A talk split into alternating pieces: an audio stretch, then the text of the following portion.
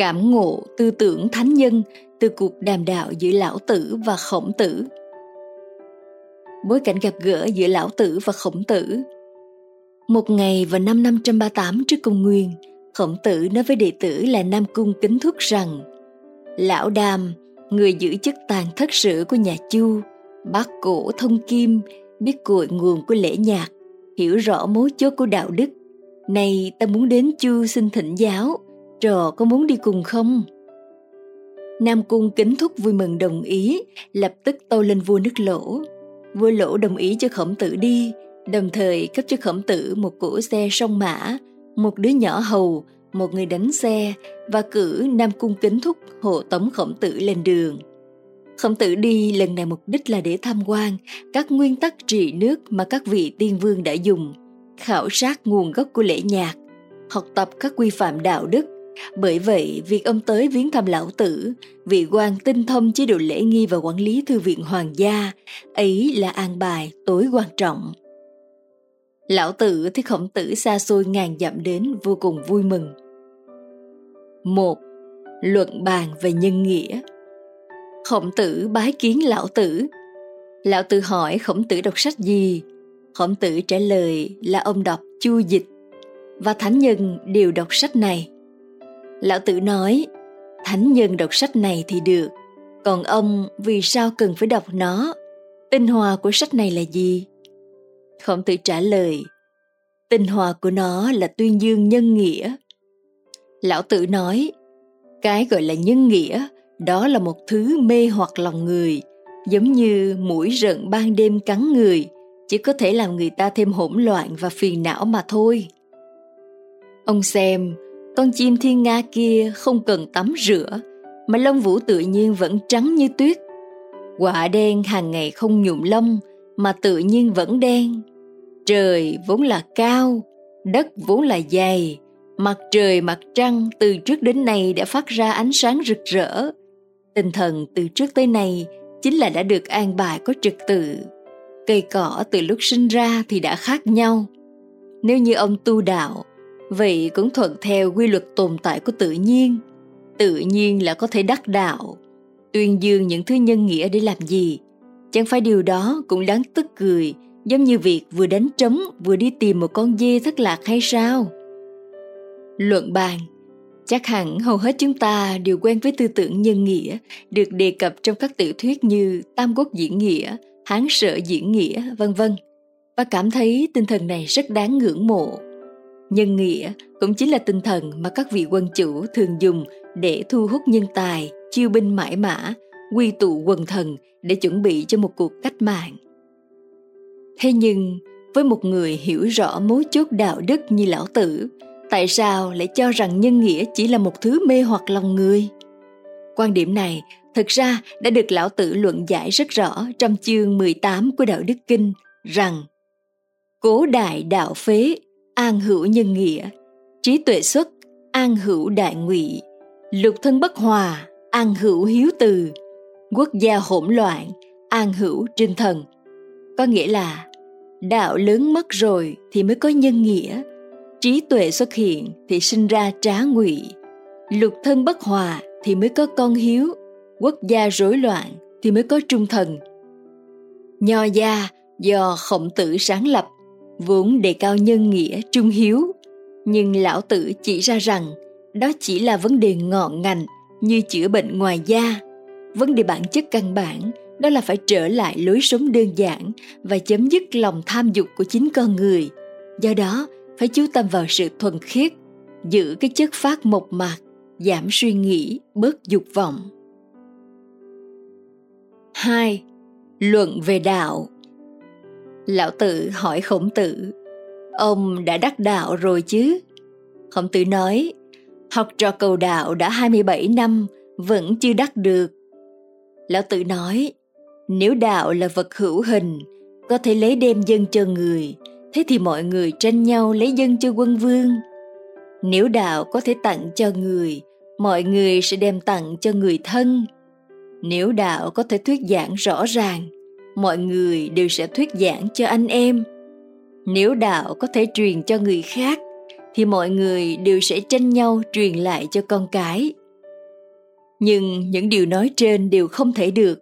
Nguyên nhân rất đơn giản, đó là khi cái tâm con người không nhận thức đúng đắn về đạo, thì đạo sẽ không bao giờ vào đến tâm của người ấy.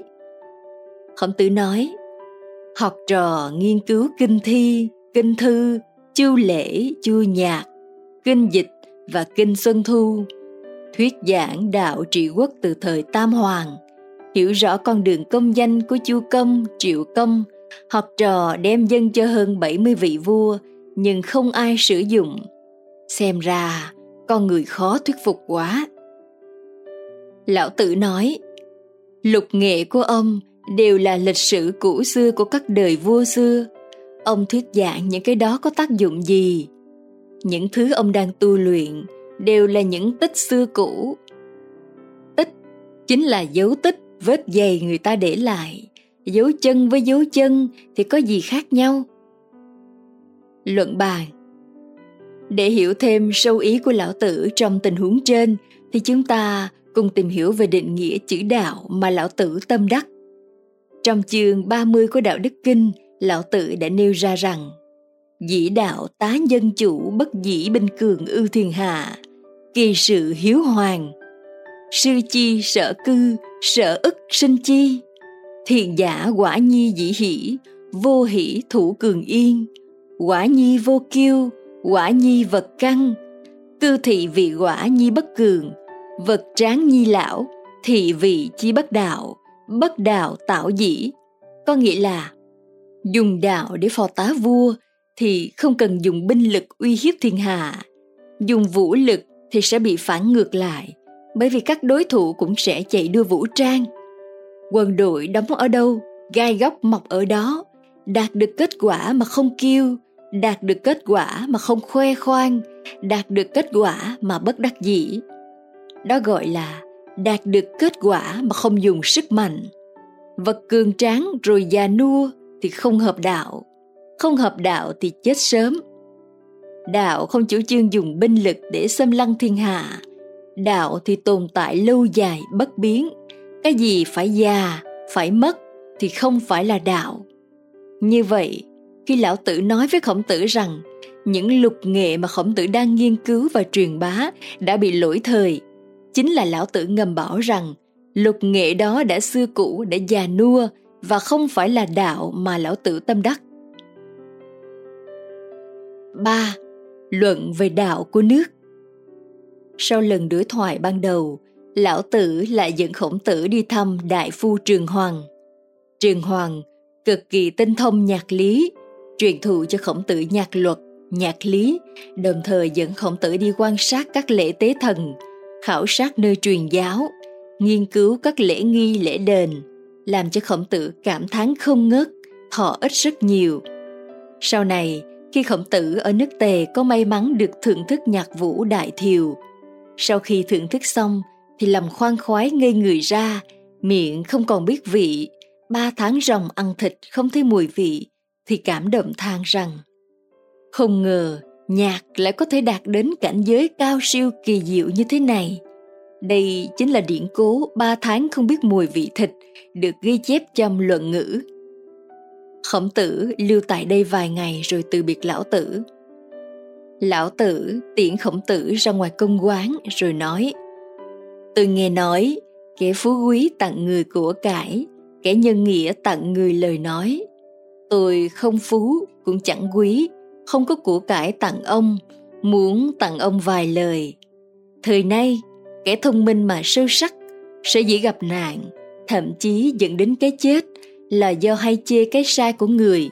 Kẻ giỏi hùng biện lại thông hiểu sự việc, sở dĩ gặp họa liên miên là do hay vạch ra cái xấu của người. Là bậc làm con, đừng cho mình là cao, là bậc bề tôi, đừng cho mình là hơn. Mong ông nhớ kỹ khổng tử bái lại nói học trò nhất định ghi nhớ trong lòng khi khổng tử đến bờ sông hoàng hà thấy nước sông cuồn cuộn sóng cuộn đục ngầu khí thế như vạn ngựa đang phi âm thanh như hổ gầm sấm động. Khổng tử đứng trên bờ rất lâu bất giác nói thương cảm. Cái đã qua là như thế này đây ngày đêm không ngừng. Nước sông Hoàng Hà cuộn chảy không ngừng, tháng năm của con người qua đi chẳng dừng, nước sông chẳng biết chảy đi đâu, đời người chẳng biết đi về đâu. Nghe thấy khổng tử nói mấy câu này, lão tử nói con người sống ở giữa trời đất nên cùng với trời đất là một thể.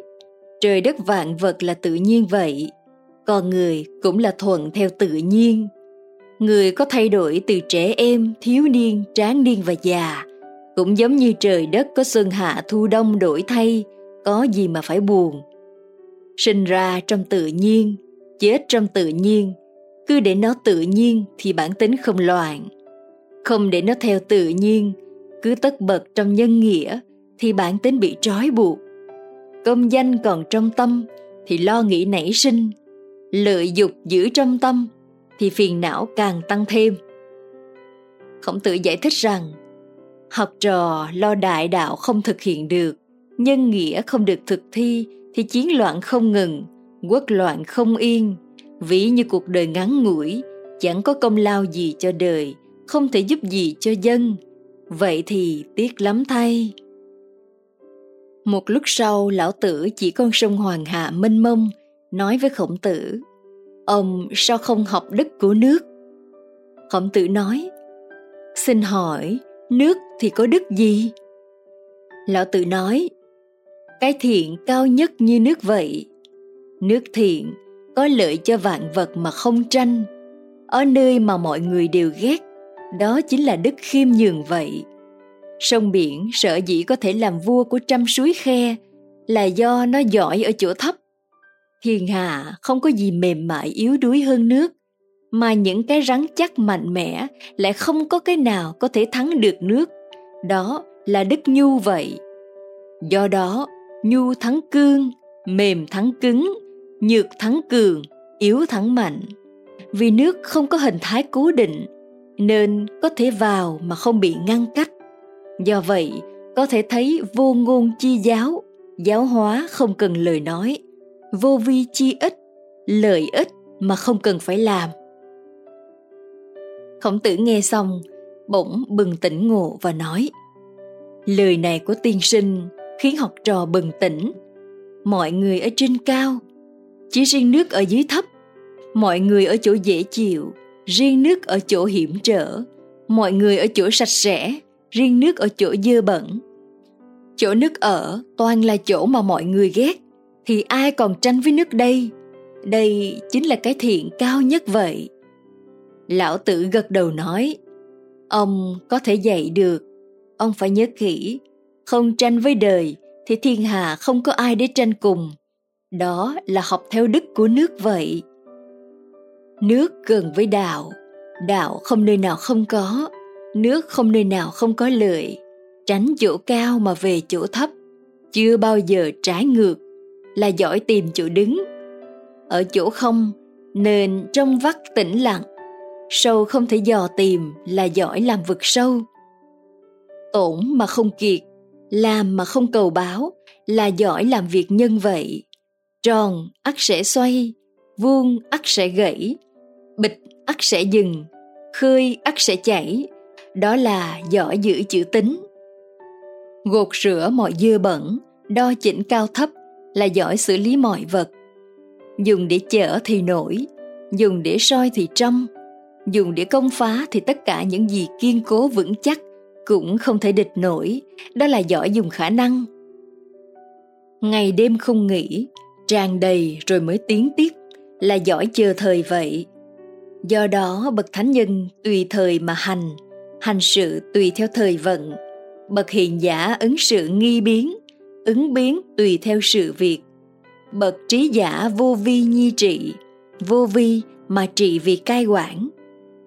Bậc đạt giả thuận thiên nhi sinh, tức là thuận theo lẽ trời mà sinh ra. Ông lần này đi rồi nên bỏ cái ngạo khí trong lời nói và biểu cảm, xóa bỏ cái chí dục ở dung mạo. Nếu không, người chưa đến mà tiếng tâm đã đến, thân chưa tới mà gió đã động, hiển lộ phô trương như hổ đi trên phố, ai dám dùng ông khổng tử nói, lời của tiên sinh là từ đáy lòng tiên sinh mà vào tận tâm can học trò. Học trò thọ ích rất nhiều, cả đời không quên học trò sẽ tuân theo, chẳng dám trễ nải, để tạ ân của tiên sinh. Nói xong, khổng tử từ biệt lão tử, lên xe cùng với nam cung kính thúc, lưu luyến đi về hướng nước lỗ. Luận bàn. Nói về đạo của nước, lão tử đã diễn giải trong chương 61 của đạo đức kinh. Đại ban giả hạ lưu giả, thiên hạ chi tẩn. Thiên hạ chi giao giả tận hằng dĩ tỉnh thắng mẫu. Vi lì tỉnh giả cố nghi vi hạ. Đại ban dĩ hạ tiểu ban tắc thủ tiểu ban tiểu ban dĩ hạ đại ban cố hoặc hạ dĩ thủ, hoặc hạ nhi thủ. Có nghĩa là, nước lớn ở chỗ thấp là giống cái của thiên hạ, giống cái lấy thế tỉnh mà thắng giống đực lấy thế tỉnh nên thích nghi với chỗ thấp, cho nên nước lớn lấy thế thấp với nước nhỏ để thu nước nhỏ. Còn nước nhỏ thì lấy thế thấp với nước lớn mà thu vào nước lớn. Vì vậy nước nào lấy thế thấp mà được thu? Lấy cái mềm mỏng nhu hòa để thu phục thiên hạ. Dĩ tịnh chế động dĩ nhược thắng cương. Trong chương 66 của Đạo Đức Kinh, Lão Tử nói, Giang hại sợ dĩ năng vi bách dục vương giả, dĩ kỳ thiện hạ chi giả, thị dĩ năng vị bách dục vương, thị dĩ thánh nhân chi dục thượng dân giả, tất dĩ kỳ ngôn hạ chi, kỳ dục tiên dân giả, tất dĩ kỳ thân hậu chi, cố cư thượng nhi dân phất trọng giả, cư tiền nhi dân phất hại, thiên hạ giai lạc thùy nhi phất im giả. Bất dĩ kỳ vô tranh giữ cố thiên hạ mặc năng giữ tranh có nghĩa là sông biển được làm vua trăm suối khe vì khéo ở chỗ thấp. Vì vậy, thánh nhân muốn ở trên dân phải nói lời khiêm hạ. Muốn ở trước dân thì phải lùi ra sau. Cho nên ở trên mà dân không thấy nặng, ở trước mà dân không thấy hại, thiên hạ đều vui mà không chán. Có phải vì không tranh với ai, nên thiên hạ chẳng tranh với chăng? Như vậy từ quan điểm của lão tử và câu chuyện trên có thể thấy lão tử đã giúp khổng tử có thêm góc nhìn biện chứng về quy luật tự nhiên mà con người là một phần trong đó theo đó tư tưởng khiêm nhường không tranh xóa bỏ những chí dục ở dùng mạo xóa bỏ ngạo khí trong lời nói xóa bỏ mưu cầu công danh để trở thành kẻ mạnh thực sự giống như đức của nước vậy 4. Khổng tử cảm ngộ Khổng tử từ chỗ lão tử trở về, suốt ba ngày im lặng không nói năng gì. Học trò tự cấm lấy làm lạ, bèn hỏi thầy làm sao. Khổng tử lúc này mới đáp. Nếu ta gặp người có suy nghĩ thoáng đạt như chim bay, ta có thể dùng luận điểm chính xác, sắc bén như cung tên của ta, bắn hạ chế phục họ. Nếu tư tưởng của người ta vung vút không trói buộc như hươu nai chạy, ta có thể dùng chó săn đuổi theo, nhất định khiến họ bị luận điểm của ta chế phục. Nếu tư tưởng của họ như con cá bơi trong vực sâu của lý luận, ta có thể dùng lưỡi câu để bắt lên. Nhưng nếu tư tưởng của họ như con rồng, cưỡi mây đạp gió, ngao du nơi cảnh huyền ảo thái hư, vũ trụ mênh mông huyền bí, không ảnh, không hình, không nắm bắt được, thì ta chẳng có cách nào đuổi theo bắt được họ cả ta đã gặp lão tử thấy cảnh giới tư tưởng của ông ấy như rồng ngao du trong thái hư huyền ảo. Khiến ta cứ há miệng mãi mà không nói ra lời. Lưỡi thè ra cũng không thu lại được. Khiến cho ta tâm thần bất định. Chẳng biết rốt cuộc ông ấy là người hay thần nữa. Lão đam thực sự là thầy của ta. Mặc dù là người xuất chúng, nhưng chúng ta có thể thấy được nhà sáng lập nho giáo là đức khổng tử, đã cho thấy tinh thần học tập của ông và luôn khiêm nhường trước những kiến thức mới. Ông như căn phòng đã tràn ngập ánh sáng, nhưng vẫn dung nạp thêm được nhiều tủ sách hay, như câu nói của lão tử, đại doanh nhược sung, kỳ dụng bất cùng. Cái tràn đầy thì dường như trống rỗng, nhưng công dụng của nó thì vô cùng. Cho thấy rằng, các bậc thánh nhân vốn chung quan điểm với nhau về sự coi trọng tri thức và tu dưỡng bản thân trên con đường hướng đạo. Lại nói về Đức Lão Tử, khi nói về bản thân mình, ông từng chia sẻ Phù ngã hằng hữu tam bảo, thị nhi bảo chi, nhất viết từ, nhị viết kiệm, tam viết bất cảm vi thiên hạ tiên. Phù từ cố năng dũng, kiệm cảm năng quản, bất cảm vi thiên hạ tiên cố năng thành khí trưởng. Kim xả kỳ tư thả dũng xả kỳ kiệm thả quản, xả kỳ hậu thả tiên, tắc tử hỷ. Có nghĩa là ta, tức là lão tử, có ba vật trong người thường ôm giữ cẩn thận. Thứ nhất là từ ái, thứ nhì là cần kiệm, thứ ba là không dám giành trước thiên hạ. Vì từ ái nên dũng cảm, vì cần kiệm nên sung túc, không dám đứng trước người nên thành người làm chủ thiên hạ. Không từ ái mà muốn được dũng cảm, không cần kiệm mà mong sung túc, không chịu đứng sau mà mong ở trước thì ắt chết. Vì vậy, hễ có lòng từ thì ắt đánh thắng, thủ ắt vững. Trời muốn làm gì thì lấy cái từ ái bao bọc nó.